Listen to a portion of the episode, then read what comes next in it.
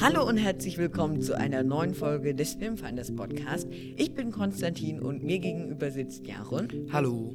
Und wir beide moderieren den Filmfinders Podcast, den wir einmal pro, äh, pro Monat äh, aufnehmen und in dem wir für euch zusammenfassen, welche Filme es sich gerade lohnt anzusehen. Und äh, außerdem sprechen wir über immer über ein sehr interessantes Thema aus der Filmwelt, welches heute Weihnachtsfilme sein werden, äh, passend zur aktuellen Stimmung. Die wahrscheinlich jetzt schon vorbei ist, weil der Podcast wahrscheinlich erst im Jahr 2020 hochgeladen wird. Aber dann wisst ihr, welche Filme ihr in diesem Jahr an Weihnachten mit eurer Familie schauen könnt. Wir haben noch ein paar Hausmitteilungen, wenn wir das so formulieren möchten. Äh, und zwar bin ich in der, also ich Konstantin, in der Berlinale Kinderjury im Jahr 2020 in der Generation K+. Und Jaron wird auch die Berlinale besuchen, aber als Pressereporter für die Freie Generation Reporter und wird dort für euch spannende Artikel schreiben. Sogar mit Akkreditierung. Ja, sehr gut.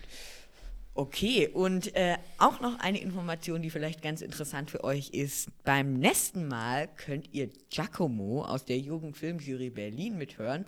Wir probieren einfach mal äh, aus, wie das so für ihn ist, wenn er bei uns mitmacht. Und wenn alles gut läuft, dann hört ihr äh, ab dem nächsten Podcast nicht mehr nur uns beide, sondern auch Giacomo an dem Mikrofon.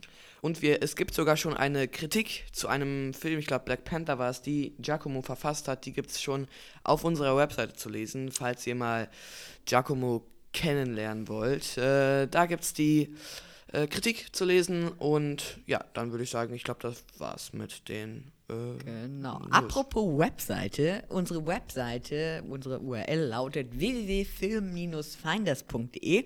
Dort findet ihr wöchentlich neue Filmkritiken und dort könnt ihr auch unsere Podcasts hören. Wenn ihr uns also nicht nur hören wollt, sondern auch coole Filmkritiken lesen wollt, dann schaut dort auf jeden Fall auch mal vorbei. Dann ähm, lass uns doch mit dem Filmflash beginnen, oder? Der Filmflash ist immer der erste Teil unseres Podcasts, in dem wir über Filme reden, die wir in letzter Zeit so gesehen haben. Also, wir starten erstmal mit dem Film Marriage Story, übersetzt äh, Ehegeschichte heißt es, wird glaube ich wortwörtlich übersetzt. Äh, und in dem Film geht es um Charlie und Nicole heißen sie. Das ist ein Pärchen. Er ist Regisseur, Theaterregisseur und sie ist Schauspielerin. Und sie haben einen Sohn, der heißt Henry. Ich glaube, er ist ungefähr acht Jahre alt. Und er geht in LA zur Schule und äh, die haben dort geheiratet und auch äh, äh, ihre, die Eltern von Nicole leben dort, aber eigentlich leben sie in New York. Und äh, weil Charlie dort arbeitet. Und äh, Nicole und Charlie wollen sich scheiden lassen. Eigentlich ohne Anwälte, aber Nicole wird dann empfohlen, sozusagen zu einem Anwalt zu gehen, damit sie das Sorgerecht bekommt. Und das macht sie dann auch und so entsteht sozusagen ein Rechtsstreit um das Sorgerecht des Sohnes. Äh, zuallererst dazu gibt es eine relativ lang geworden, ist die Kritik. Eine Kritik auf ähm, film-finders.de äh, von mir und äh, ja, also ich fasse das jetzt mal so grob, die Kritik fasse ich mal sehr grob hier im Podcast zusammen. Also das äh, zuerst mal, zuallererst, der Film ist meiner Meinung nach mit Parasite der beste Film des Jahres. Ich fand Parasite zwar noch ein Stück besser, aber es ist ungefähr auf dem gleichen Niveau. Und das liegt zum Großteil einfach an den Schauspielern, wenn ich ehrlich bin, weil die Schauspieler bringen diese ja eigentlich relativ, also ja nicht um besondere Story sozusagen äh, so doll und packend rüber, dass du einfach bei jedem Entschluss sozusagen gefällt wird, so einfach mitfühlen kannst und äh, dann auch am Ende halt äh, ja emotional berührt bist und sowas. Ähm, weil, ich glaube, das hast du mir auch das, äh, gesagt, dass es am ersten Mal, als wir den Trailer geschaut haben, dass du das, äh, dass du findest, dass der Trailer relativ langweilig aussieht. Hat, äh, wir haben den Trailer ja gerade nochmal angeschaut. Ist das für dich immer noch so? Ich glaube, mit langweilig habe ich das nicht richtig ausgedrückt. Ich glaube, also ich erinnere mich nicht mehr an die Situation, aber ich könnte mir vorstellen, dass ich damit gemeint hatte, dass der Film stark das Alltagsleben darstellt. Also keine besondere Situation, also schon für die Hauptdarsteller, aber ähm, eine Geschichte, die viele Menschen inzwischen äh, bei uns in Deutschland und auch in den USA erleben und von... Also generell im, in der Welt. Sagen. Ja, generell in der Welt. Also nicht nur in Deutschland und den USA so. Ähm, von daher könnte ich mir vorstellen, dass ich damit gemeint habe, dass es jetzt, also es ist keine Heldengeschichte oder sowas, aber ähm, ja, was ich mich gefragt habe, wie sehr ähnelt der Film eigentlich einer Dokumentation? Das, äh naja, also ich sag mal so, es ist wie bei einer Dokumentation, dass der Film nicht Partei ergreift. Also die ersten, die erste Stunde, glaube ich, äh, beschäftigt er sich mit Nicole und die andere Stunde und 15 Minuten, also ich glaube, der Film geht 135 Minuten, beschäftigt er sich mit Charlie sozusagen. Und äh, der Film ergreift keine Partei, das macht ja eine Dokumentation eigentlich auch nicht.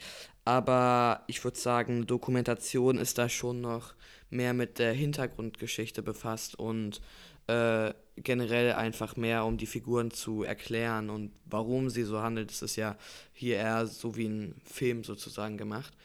Das mit der Alltagssituation, klar, die Alltagssituationen sind auch da, aber dann ähm, es ist auch alles irgendwie realistisch. Es ist halt so realistisch, dass es fast wehtut durch diese Story- und Schauspielleistungen und auch durch den, den Schnitt und die Musik und die Kamera, die auch alle äh, hervorragend waren. Und äh, ja, also ich kann Marriage Story einfach jedem empfehlen. Wirst du dir den Film anschauen? Ähm, ich glaube schon. Ich glaube, dass es kein Film ist, den man so nebenbei schaut, sondern äh, Jaren schüttelt den Kopf. Äh, ich glaube, dass man den Film tatsächlich äh, gucken muss, wenn man wirklich dabei ist. Also es ist auch anstrengend, aber also anstrengend im positiven ja. Sinne, was ja auch ein Stilmittel ist sozusagen. Also ich, nicht ein Stilmittel, sondern was ja auch irgendwie, ähm, wenn es positiv gemeint ist, auch erstmal zu schaffen gilt. Und äh, der Film ist auch ab 12, ich, also in Amerika ist es ab 16, ich weiß nicht, warum da stand. Ich glaube, als Begründung für Sprache und sexuelle Referenzen. Ich frage mich, warum. Also, es wird nichts gezeigt. Ich frage mich, warum das ab 16 ist. Aber, also in Amerika, in Deutschland ist es ab 12. Also kann sich den eigentlich fast jeder anschauen, der hier zuhört. Ich denke mal eigentlich jeder. Und äh, ich würde es euch auch empfehlen. Den gibt es seit dem 5. Dezember oder seit dem 6. Dezember, ich weiß nicht genau, auf Netflix. Also könnt ihr euch anschauen. Genau. Wie viele Sterne? Fünf von fünf. Oder zehn von zehn Punkten. So, ich würde sagen, dann kommen wir zum zweiten Film. Möchtest du den mal anmoderieren, Konstantin? Ja, und zwar heißt der Film Die Eiskönigin 2. Stopp, nicht abschalten. Äh, wenn ihr jetzt denkt, äh, das ist ja voll der Kitschfilm, das dachte ich am Anfang auch, aber hört erst mal zu. Es geht um Elsa und ähm, Elsa lebt glücklich mit ihrer Schwester Anna in äh, ihrer Stadt in der sie Königin ist, doch ähm, auf einmal hört sie eine merkwürdige Stimme. Und äh, um herauszufinden, wer diese Stimme ist oder wer sie dort ruft, muss sie in den geheimnisvollen Zauberwald gehen, der von einem Magienebel oder Zaubernebel umgeben ist. Und ähm, ja, erlebt Abenteuer gemeinsam mit ihren Freunden. Und ich persönlich dachte, dass, wie gesagt, dass der Film einfach nur eine Fortsetzung ist und total langweilig. Aber mir hat der Film tatsächlich richtig gut gefallen. Jaron, wie ging dir das?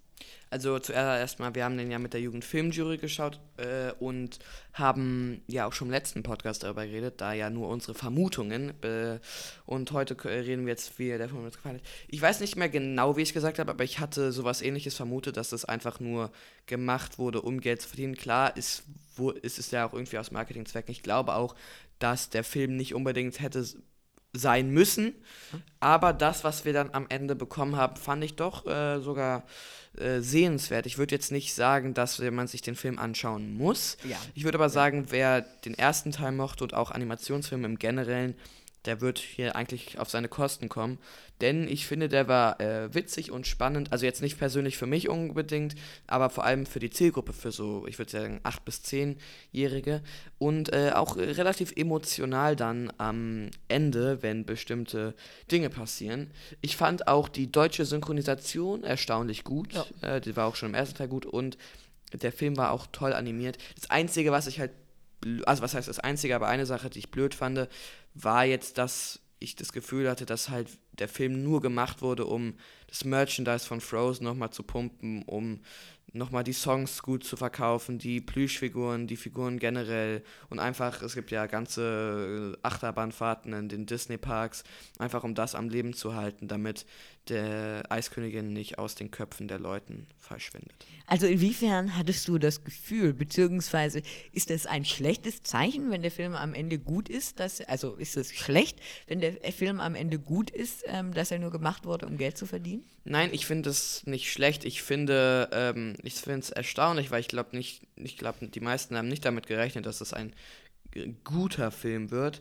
Ähm, ich finde das äh, natürlich, also wenn es ein guter Film ist, ist es auch okay, aber die, dieser Faktor ärgert mich so ein bisschen, das ist halt, weil bei manchen Filmen, die werden gemacht, weil sie eine Geschichte erzählen wollen. Ich hatte das Gefühl, der Film war jetzt zwar nicht schlecht, aber ich hatte das Gefühl, der Film wurde nicht gemacht, um eine Geschichte zu erzählen, sondern um Merchandise zu verkaufen.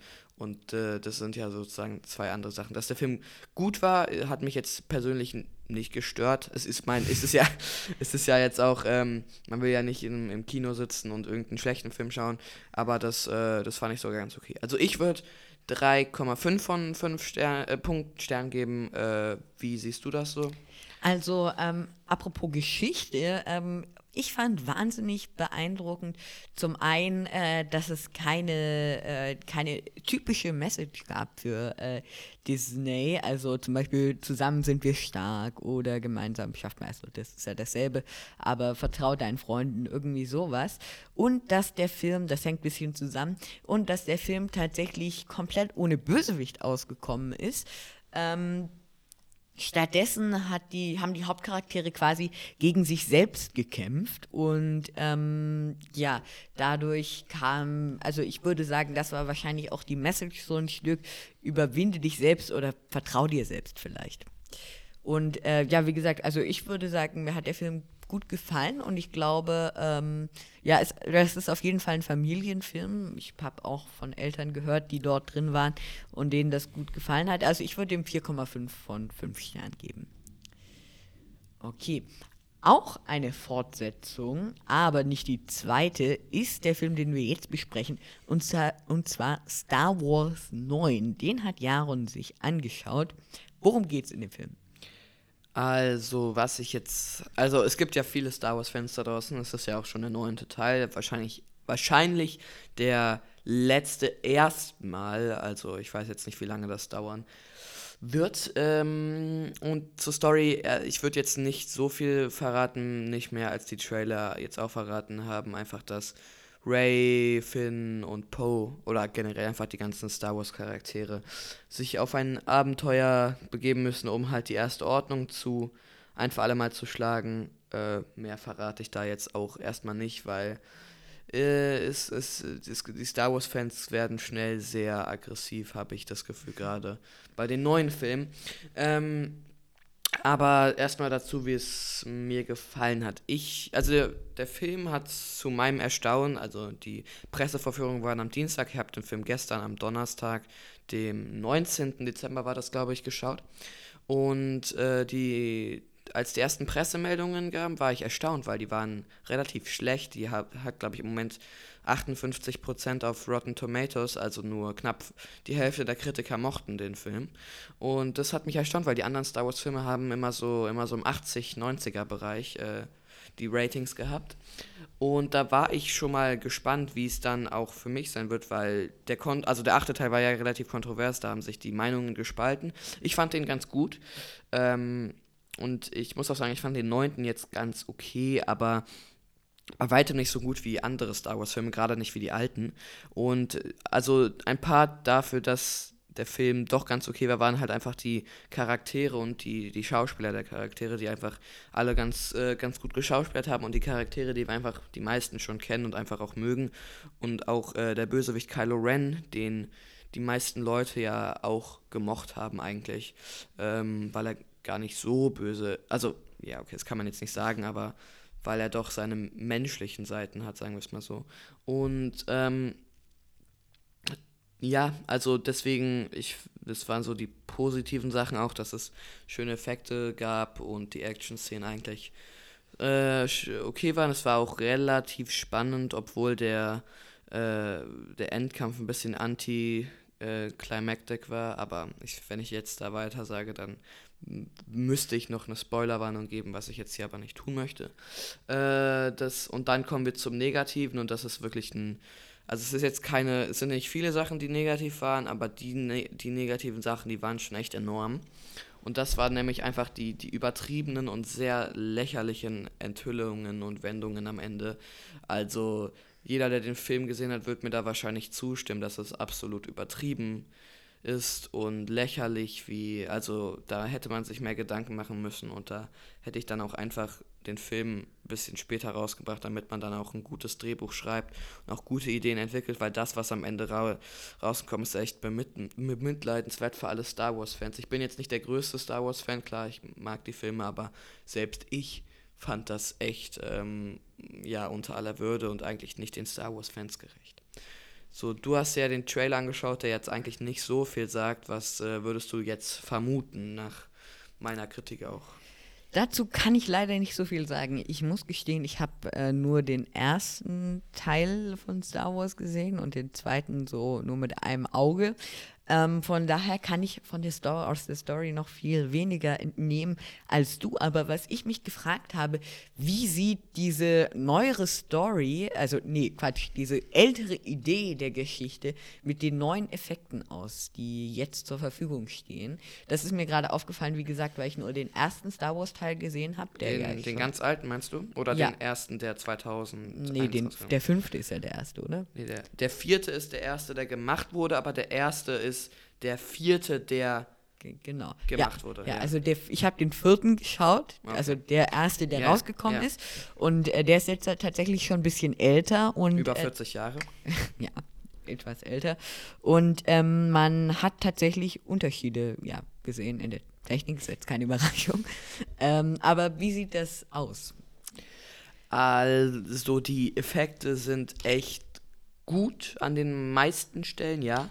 Also gerade die Battle, also die, die, die Kämpfe dann auf so einem Planet, wo es dann so riesige Wellen gibt, die sahen schon echt enorm aus. Oder auch, wenn dann ein ganzer Planet in die, die Luft fliegt, das, äh, das sieht schon echt gut aus. Das äh, war jetzt aber mit den anderen, es war halt nebensächlich, weil ich glaube, von einem Disney-Film erwartet man sich auch gute Effekte. Ich meine, wenn da jetzt 200 Millionen Dollar reingesteckt wurden, dann sollten es auch gute Effekte da geben. Und äh, ja, die guten Effekte bekommt man, aber sonst bekommt man halt nicht so viel. Also ich würde Star Wars wahrscheinlich so drei von fünf Sternen geben, einfach weil es noch unterhaltsam war und generell, weil ich Star Wars mag, aber eigentlich nicht mehr, wenn ich ehrlich bin. Okay, dann lasst uns zum zweiten Teil des Filmflächs kommen. Und zwar die Filme, auf die wir uns noch freuen.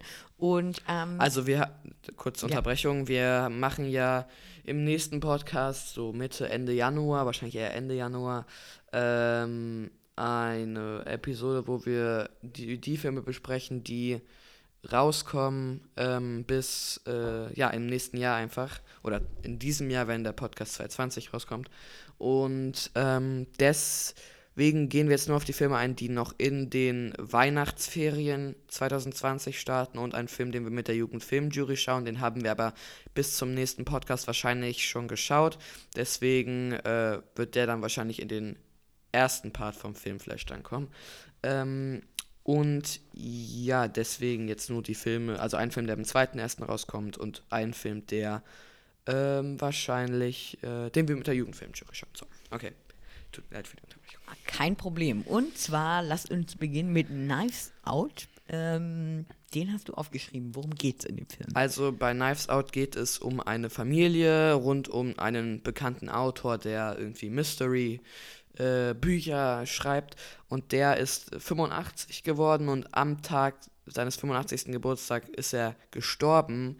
Die, Vermute, die, die Familie sagt, dass er Selbstmord begangen hat, aber der Ermittler, der den Fall ermittelt, ähm, denkt, dass es Mord war und so muss er halt ermitteln, weil jeder aus der Familie verdächtig ist, wer aus der Familie sozusagen den Großvater dann um äh, ja, ermordet hat. Ähm, und äh, was mir als erstes aufgefallen ist, die Besetzung wurde ja auch in den Trailern relativ groß angepriesen, weil es auch einfach eine starke Besetzung ist. Ich meine, also da ist, hat man echt sozusagen alles vertreten. Und auch die Kritiken, die lassen mich auf sich auf den Film freuen, weil die Kritiken einfach nur positiv sind. Ich glaube, der hat 98% auf Rotten Tomatoes, also 98% der Kritiker mochten den Film. Und äh, das lässt mich ja sozusagen nur hoffen, dass der Film dann auch am Ende ganz gut wird. Ähm, und er sieht auch, es ist ja eine Krimi-Komödie, eine Who, ein Who Done It, äh, so nennt sich das Genre, also wer hat es getan, Who Done It. Äh, und es sieht auch echt unterhaltsam aus, also ich glaube, dass äh, das auch unterhaltsam sein wird. Ich schaue den Film wahrscheinlich an Silvester, das heißt, da wird, oder wahrscheinlich noch vor dem nächsten Podcast, das heißt, da wird dann wahrscheinlich im nächsten Podcast äh, eine Review dazu folgen. Genau. Ähm, ich habe auch den Trailer gesehen und äh, mich hat der Trailer etwas an ähm, Parasite erinnert, weil der auch so wenig verraten hat, aber äh, mit ein bisschen weniger, ich weiß nicht, ob das Wort korrekt ist, Psychofaktor, also nicht ganz so mysteriös. Also Psychofaktor würde ich nicht sagen, aber Myst Mysterium würde ich jetzt einfach dazu sagen, ja. Also der Film ist jetzt wahrscheinlich auch nicht unbedingt Mystery, sondern eher einfach ein Krimi, aber auf einem höheren Niveau als jetzt zum Beispiel Tatort. Sorry an Tatort-Fans, aber halt auf einem höheren Niveau würde ich jetzt mal denken. Okay, ja, also ich bin auf jeden Fall auch gespannt und. Ähm, Hat dir der Trailer denn gut gefallen? Also jetzt mal abgesehen von, dass er relativ wenig verrät. Genau, also ich fand ihn spannend und zwar, äh, also tatsächlich, also anders spannend als Parasite und ähm, ja, also ich glaube, ich möchte mir den Film anschauen. Dann. Möchte ich das hören? Ja. Genau. Und den Film, den Jaron von angeteasert hat, den wir wahrscheinlich, also den wir mit der Jugendfilmjury von Berlin sehen werden. Am 13. Januar 2020 ist das, glaube ich. Ich weiß es nicht. Ja. Der heißt Jojo Rabbit und ähm, ja, den werden wir sehen und da gehen wir jetzt nicht näher drauf ein, weil wir das schon im letzten Podcast besprochen Nicht im letzten, aber in einem der letzten. In einem der letzten. Wenn euch also das interessiert, dann hört euch einfach alle Podcast-Folgen an und findet heraus, was wir über den Film denken. Nein, also es ist im Podcast die Filme, auf die wir uns dieses Jahr noch freuen. Ich glaube, das ist der fünfte oder sechste. Ich findet man. Dann lass uns doch zu unserem Hauptthema äh, weiter wandern, und zwar Weihnachtsfilme. Ähm, wir haben uns drei äh, Filme wertungsfrei äh, rausgesucht, über äh, die wir sprechen wollen, und die haben wir uns beide angesehen. Der erste Film, äh, den wir besprechen werden, heißt Klaus und ähm, es ist ein Animationsfilm, in dem es um einen Postboten geht, der äh, in ein Dorf gehen muss, in einem Dorf arbeiten muss, in ein Dorf geschickt wird. Das Dorf heißt Zwietracht. Genau, und in dem Dorf Zwietrachtingen äh, herrscht ganz viel Zwietracht und alle Leute sind schlecht drauf und hassen sich gegenseitig. Und er trifft im Wald einen Holzfäller und äh, gemeinsam äh, er und der Postbote bringt halt den Holzfäller dazu, Spielzeug zu basteln. Also der Holzfäller hat schon Spielzeug gebastelt, äh, bringt ihn dazu, mit ihm das Spielzeug auszuliefern. Genau. Also im Endeffekt ist, wird, ist der Holzfäller der, Weihnachts-, der Weihnachtsmann. Und ähm, wir sehen die Geschichte, wie der Weihnachtsmann erfunden worden ist. Und mir persönlich hat der Film total gut gefallen. Wie geht's dir, Jaron? Ja, mir hat der Film äh, super gefallen. Es ist einfach ein perfekter Weihnachtsfilm und einfach auch ein perfekter Familienfilm im Generellen. Ähm, Gerade einfach, weil der Film eine sehr, also eine gute Message sozusagen verbringt und einfach auch äh, einen das Weihnachtsfest mögen lässt. Und äh, ja, da wünscht man sich auch ein bisschen so, dass äh, der Weihnachtsmann dann auch äh, echt ist, was aber Sagt das nicht. Ja, ich glaube, ihr alle könnt euch denken. äh, ja. Äh, auf jeden Fall, ich fand den Film äh, spannend. Er war traurig, also er war auch traurig am Ende und generell einfach die gute Message hat es nochmal gebracht. Und ich fand, er war auch sehr schön animiert, so ähm, à la Disney, aber von früher halt. Ich glaube, der war sogar handanimiert. Und äh, ich fand auch die Story insgesamt einfach schön, auch für kleinere Kinder.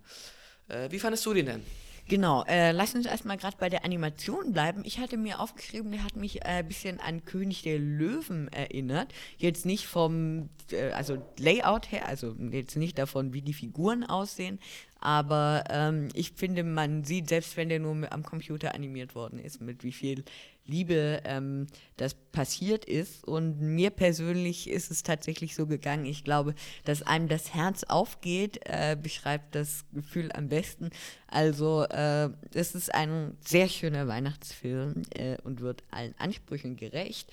Äh, ich habe mir den Trailer angeschaut und ähm, hatte tatsächlich erst was anderes gedacht. Ähm, Nämlich beinhaltet der Trailer, das ist mir aufgefallen, ziemlich viele Szenen vom Anfang. Also er erzählt auch die Geschichte. Aber äh, da ist noch viel mehr, als man nur im Trailer sieht. Also ich würde dem Film auf jeden Fall 5 von 5 Sternen geben. Mir geht's genauso. Und genau, und ja, ach genau, ich hatte mir noch aufgeschrieben, äh, der Film kommt ohne diese beim Weihnachtsfilm, zumindest beim nächsten Film, äh, diese typische Fantastik aus. Ähm, also er bleibt realistisch, ist das falsche Wort, aber er hebt nicht zu sehr äh, ab und erzählt, dass alles ist perfekt äh, Bild, sondern äh, ja, Zwietrachtingen, Zwietrachtingen ist ein Zungenbrecher, erzählt auch andere Geschichten. Na, ich, ich finde vor allem, dass man bis jetzt zum Ende gar nicht so den Weihnachtsflair hat, weil am Ende wird es ja sozusagen, ich glaube, das ist jetzt kein großer Spoiler, äh, ja sozusagen aufgelöst, dass es die Entstehungsgeschichte von Weihnachten ist. Aber davor hat man jetzt so gar nicht diesen Weihnachten-Vibe so gehabt, äh, einfach weil der Film jetzt nicht. Ist zwar ein Weihnachtsfilm, er weiß auch, dass er ein Weihnachtsfilm ist, aber er, er spielt jetzt nicht nur darauf aus, dass er ein Weihnachtsfilm ist und deswegen auch unbedingt das Thema Weihnachten den ganzen Film lang behandeln muss. Und das finde ich auch ganz gut. Den Film könnt ihr seit dem 15. November, war das glaube ich, auf Netflix anschauen. Tut das bitte genauso wie Marriage Story. Und jetzt kommen wir zu einem Film, der uns beiden nicht so gut gefallen mhm. hat. Äh, willst du mal erklären, worum es bei Buddy der Weihnachtself geht? Es geht ähm, um ein Männchen, um ein Adoptivkind, das im Waisenhaus als Baby in den Sack des Weihnachtsmanns krabbelt und dann äh, in der Elfenwerkstatt ähm, ja aus dem Sack wieder rauskrabbelt und dann dort unter Elfen äh, aufwächst. Und als der Elf feststellt, dass er erwachsen, also nee, nicht, dass er feststellt, als der Elf erwachsen ist, stellt er irgendwann fest, dass er gar kein richtiger Elf ist, sondern ein Mensch. Und dann reist er zu seinem Vater in, nach äh, New York. New York und besucht ihn dort und er wird mit der Menschenwelt konfrontiert. Mir hat der Film, wie Aaron schon angeteasert hat, überhaupt nicht gut gefallen. Ähm, was wahrscheinlich daran, daran liegt, dass der, die Komik des Films, also, der Film versucht lustig zu sein, hauptsächlich auf Fremdscham basiert und ähm, ich finde das ganz ehrlich äh, einfach nicht lustig. Wie geht's dir? Also, es gab für mich so eine Szene, wo ich schmunzeln musste. Das war am Anfang, wo die Elfen unterrichtet werden und er soll irgendwie, ich glaube, 15, 16, 17 Jahre alt sein. Und da äh, ist so eine Elfenklasse und dann schwenkt die Kamera rüber und man sieht, dass er doppelt so groß ist wie die Elfenkinder. ja. Das fand ich eine ganz äh, witzige Szene, die wurde aber als Vorschaubild schon auch bei Netflix gezeigt. Oh. Deswegen, ähm, ja, wurde die mir sozusagen schon in Anführungszeichen weggenommen. Aber ansonsten fand ich den Film auch absolut nicht witzig. Ich finde gerade, also ich, ich fände, also das meiste von dieser Nichtwitzigkeit basiert jetzt einfach auf der Darstellung von, von Buddy, Stimmt, so heißt er. Ja. Also nichts gegen den Schauspieler Will Ferrell, aber ich fand die Darstellung viel zu slapstick und viel zu übertrieben. Das ist einfach nicht mein Humor. Es gibt bestimmt Leute, die sich da äh, weglachen, aber für mich war es einfach auch ähm, absolut nicht witzig und auch viel zu übertrieben geschauspielert von allen Schauspielern. Der Film hat sogar positive Kritiken bekommen. Ich ja. glaube ungefähr 70 Prozent oder so von, von 100 bei Rotten Tomatoes. Aber ansonsten finde ich den nicht so doll. Ich fand auch, es war gar kein so guter Weihnachtsfilm ja. weil ähm, bis auf das Ende, das hast du ja jetzt nicht mehr geschafft zu schauen. Ich, ich kann dir, glaube ich, sagen, was da passierte. Der Spoilerwarnung äh, hier für Buddy, nee, für, für, doch, für Buddy der Weihnachtself. Ist aber nicht so schlimm. Der Weihnachtsmann landet im Central Park und kommt da nicht mehr raus und dann äh, hilft Buddy ihm das an, den Antrieb zu reparieren, indem er alle an, Wei nach Weihn an Weihnachten glauben lässt. Ja, und dann lässt er alle sozusagen ähm, ja, an den Weihnachtsmann glauben und dann fliegen die durch New York und verteilen Geschenke. Okay. Ja, was mir auch noch eingefallen ist, ähm, also auch ein Problem mit dem Humor ist halt, dass es eigentlich die ganze Zeit dasselbe ist. Er verhält sich halt immer wie ein Kind als Erwachsener und ja. Ja, zum Beispiel, wenn er dann in einem, äh, in einem Einkaufsladen arbeitet, weil er als Elf angezogen ist und die denken, er wäre ein Mitarbeiter, weil die alle Mitarbeiter als Elf angezogen sind und er dann, dann der Weihnachtsmann sozusagen so Besuch kommt und die ganzen Kinder auf den Schoß können und sagen, ja, was wünsche ich mir und sowas. Und er dann entdeckt, dass das gar nicht der echte Weihnachtsmann ist und dann mit dem Weihnachtsmann eine Prügelei anfängt. Also ja. das finde ich halt einfach, also für mich unwitzig und einfach viel zu übertrieben und slapstick. Ja, ich würde ihm 1,5 Sterne von 5 geben. Von 5. Bei mir liegt es zwischen 1,5 und 2. Okay, also keine Filmempfehlung. Der letzte Film ist aber ein richtiger Klassiker und zwar ist der letzte Film Kevin allein zu Hause äh, oder zu Haus besser gesagt. Es geht, ich glaube, dass den Film fast schon jeder gesehen hat, aber ich erzähle trotzdem mal, wo es geht. Äh, es, äh, worum es geht. Es geht um Kevin, der in einem, ich, es war so eine Art Waisenhaus auf jeden Fall, aber halt so ein Waisenhaus, das sich, also ich glaube 15, 20, nee, es waren 11, 12 Kinder, glaube ich, und die leben aber wie eine Familie, als wären sie Brüder und Schwestern da. Und die Familie will über Weihnachten nach Paris fliegen und alles läuft gut. Äh, Kevin wird aber am letzten Abend, weil er eine Prügelei anfängt, auf den Dachboden geschickt und wird dann am nächsten Tag dort vergessen.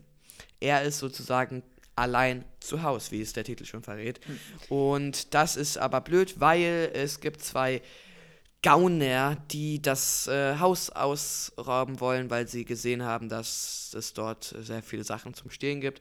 Und Kevin, der das aber im Laufe des Films erfährt, äh, weil es mehrere Versuche gibt, die aber nicht gelingen, äh, wappnet sich sozusagen gegen die Einbrecher und stellt ihnen Fallen, die ihnen das Leben am Ende schwer machen. Also, zuerst mal zu Kevin allein zu Haus. Du hast es schon gesagt, es ist ein Klassiker. Es ist für mich also ich würde es auch als Klassiker bezeichnen, aber ist der Klassiker gut? Das ist jetzt äh, Frage, was, äh, was hältst du davon? Was hältst du von Kevin allein zu Hause? Mir hat der Film äh, gut gefallen, was ich gar nicht gedacht hätte. Man muss erst einen Moment reinkommen in den Humor.